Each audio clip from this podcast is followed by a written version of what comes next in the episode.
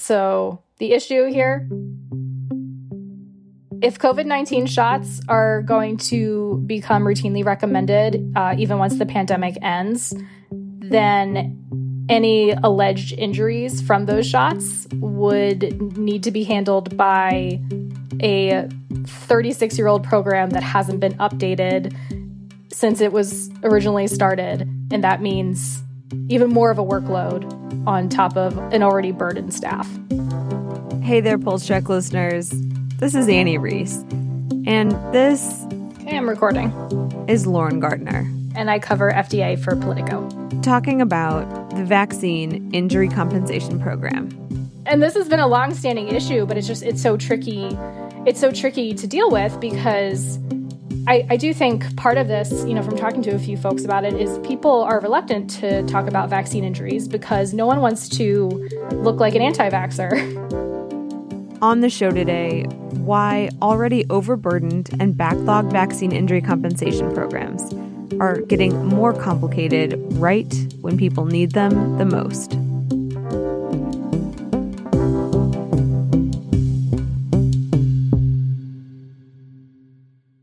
That's a huge thing that's out there is this this myth that vaccines kill or hurt more people than they help mm-hmm. you know and there have been lots of untruths and, and pieces of misinformation that have floated around out there that predate covid but have been amplified and exacerbated by covid right mm-hmm. but injuries do happen and we have seen specific adverse events that have been associated with covid vaccination like uh, this rare blood clotting issue after certain people have gotten the Johnson and Johnson shot, myocarditis and pericarditis after the Moderna or Pfizer shots. You know, these things do exist.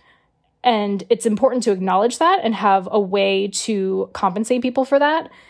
But it's been tricky for lawmakers and policymakers to kind of walk that line between acknowledging it and trying to to deal with it and not wanting to come off as, you know, that person who's talking about vaccine injuries and, you know, inadvertently scaring people.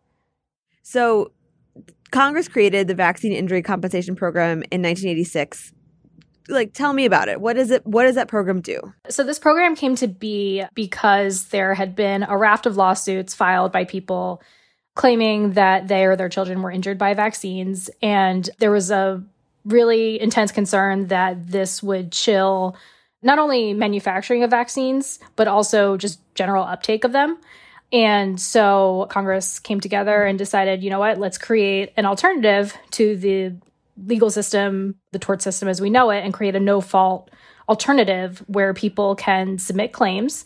They're vetted by a federal court. And if the court finds that there was more likely than not some kind of injury sustained from the vaccine, you can get compensated for your pain and suffering. So this program has been in existence for nearly 36 years but it hasn't been updated at all. And when I say it hasn't been updated, I mean like structurally, you know, mm. there have been no changes. There's the same number of they're called special masters who who mm-hmm. consider these cases. That hasn't changed, but what has changed is the number of vaccines that are covered by the program. Because initially it started out with six common childhood immunizations, and now we're up to 16. So the sheer number of shots that are potentially, you know, if you get the shot and something happens to you where you might be eligible to get a payout, it's nearly tripled. And so, what were some of the vaccines originally covered, and what are some of the ones that it's grown to? Originally, you know, things like measles, polio, and it's grown to include HPV is on the list now. That's, you know, become a vaccine recommended within the last, you know, 20, 25 years or so. Mm-hmm. Um, and influenza, that was actually kind of the big addition to the what they call the vaccine injury table, because as you know, flu shots are recommended not just for kids, but for adults too. So it just opened up a whole new level of the potential for there to be claims just because the sheer number of people being covered now was so much larger. Mm-hmm. There's been a, a, pretty steady uptick in the number of claims that are filed each year. And the vast majority of those are people who claim to have been injured by flu shots. And what are examples of these negative side effects or these injuries? What are kind of the range of reactions? A lot of them are administration problems. So, shoulder injuries from people mm. who, you know, maybe the person who administered the vaccine to you didn't quite get it right, whether like not quite in the right muscle or, you know, something like that. So mm. it can be things as innocuous as that. I don't say innocuous to downplay it, but it's a shoulder injury. It's not someone alleging that they nearly died from a vaccine, but these injuries can really affect a person's quality of life and might affect what you're able to do day in and day out for a period of time. And what does the compensation that the program provides look like? Right now, there's a cap on how much compensation you can get for injuries or deaths, and it's two hundred fifty thousand. Uh, that doesn't necessarily mean you would get that much if you submitted mm-hmm. a claim. Um, I, I will hazard a guess that most are not quite that high. And there's actually legislation in Congress that, you know, while it would also address some other structural issues with the program, updated a bit, one of the things that it would do would be to increase that cap to 600,000 and also allow it to be adjusted for inflation. Um, so, you know, if you think about it, I I can't do inflationary figures off the top of my head, but two hundred fifty thousand dollars back in you know the mid '80s that looks a lot different nowadays. For sure. So it seems like the current problem, then you were saying, is basically that there was already a backlog of people who needed compensation or who filed for compensation, weren't getting it. And now, kind of on top of that, there are people who have had negative COVID vaccine reactions, and that backlog has just grown. First, I should make clear that when it comes to COVID 19 vaccines and other COVID treatments, devices that have been used um, to treat people with COVID 19, that's covered under a different program. So mm. during the 2009 2010 H1N1 pandemic, the government created a different program that is focused specifically on pandemic what they call countermeasures. So mm. that can mean a vaccine, a drug, a device, something like that that was developed specifically to address a public health emergency that's been declared.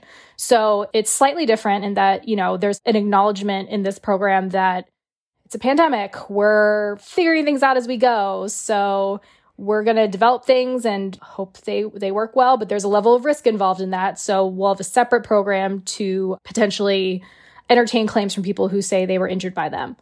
Now, that program before 2020 had gotten a total of about 500 claims. Most of them uh, were from the H1N1 vaccine. Mm. It they're now up to about 8,500, 8,500. Make that clear.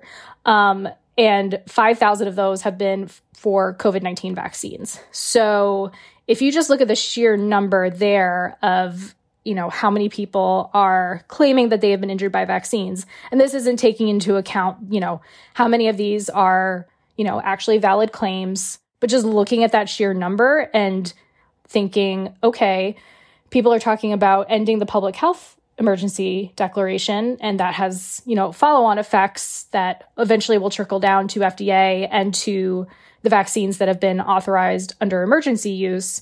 What happens when that ends and, you know, looking even further ahead, it seems pretty likely that CDC will routinely recommend COVID vaccines for use for everyone. Mm-hmm. For, you know, in perpetuity.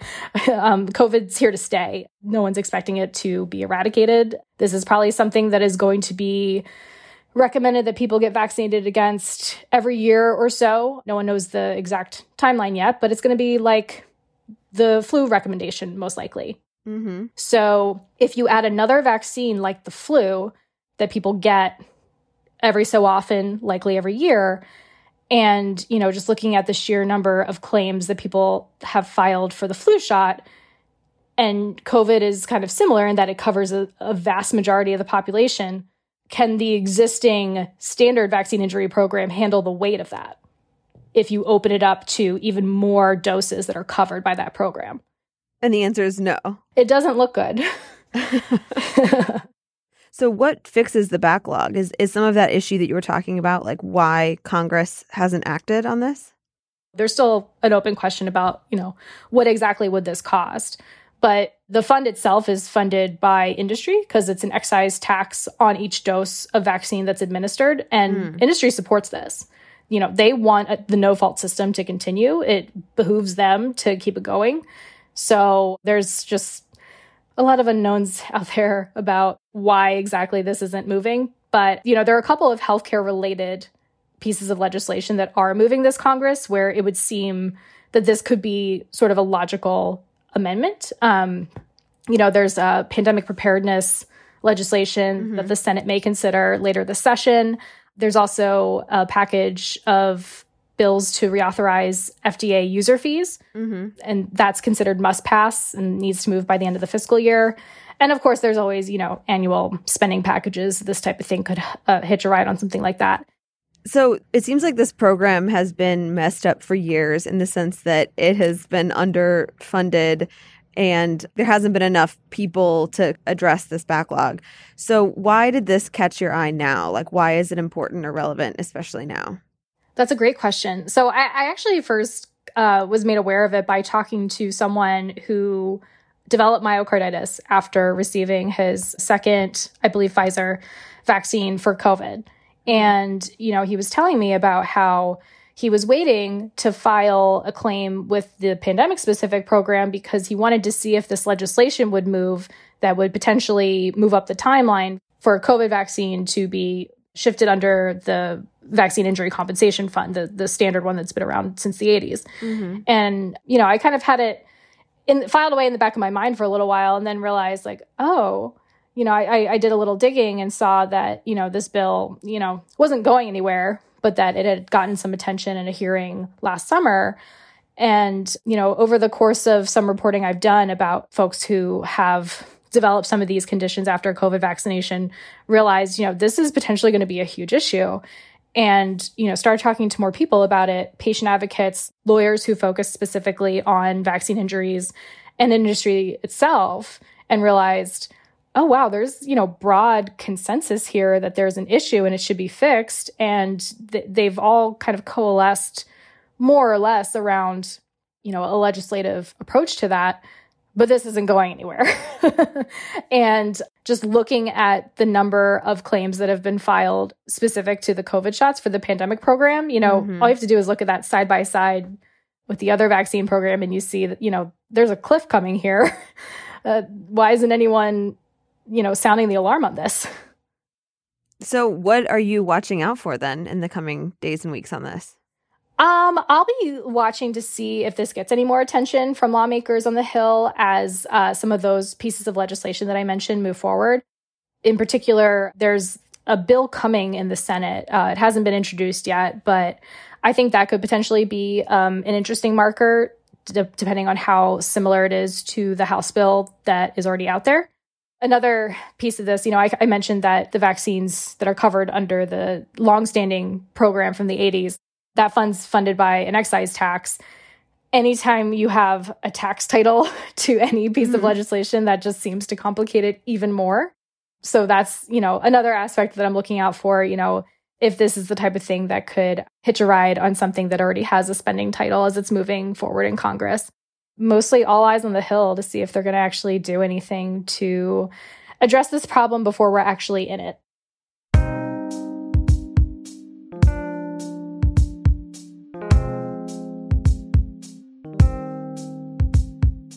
All right, that's our show for this week. I'm Annie Reese, and a huge thank you to Lauren Gardner from our healthcare team for joining me.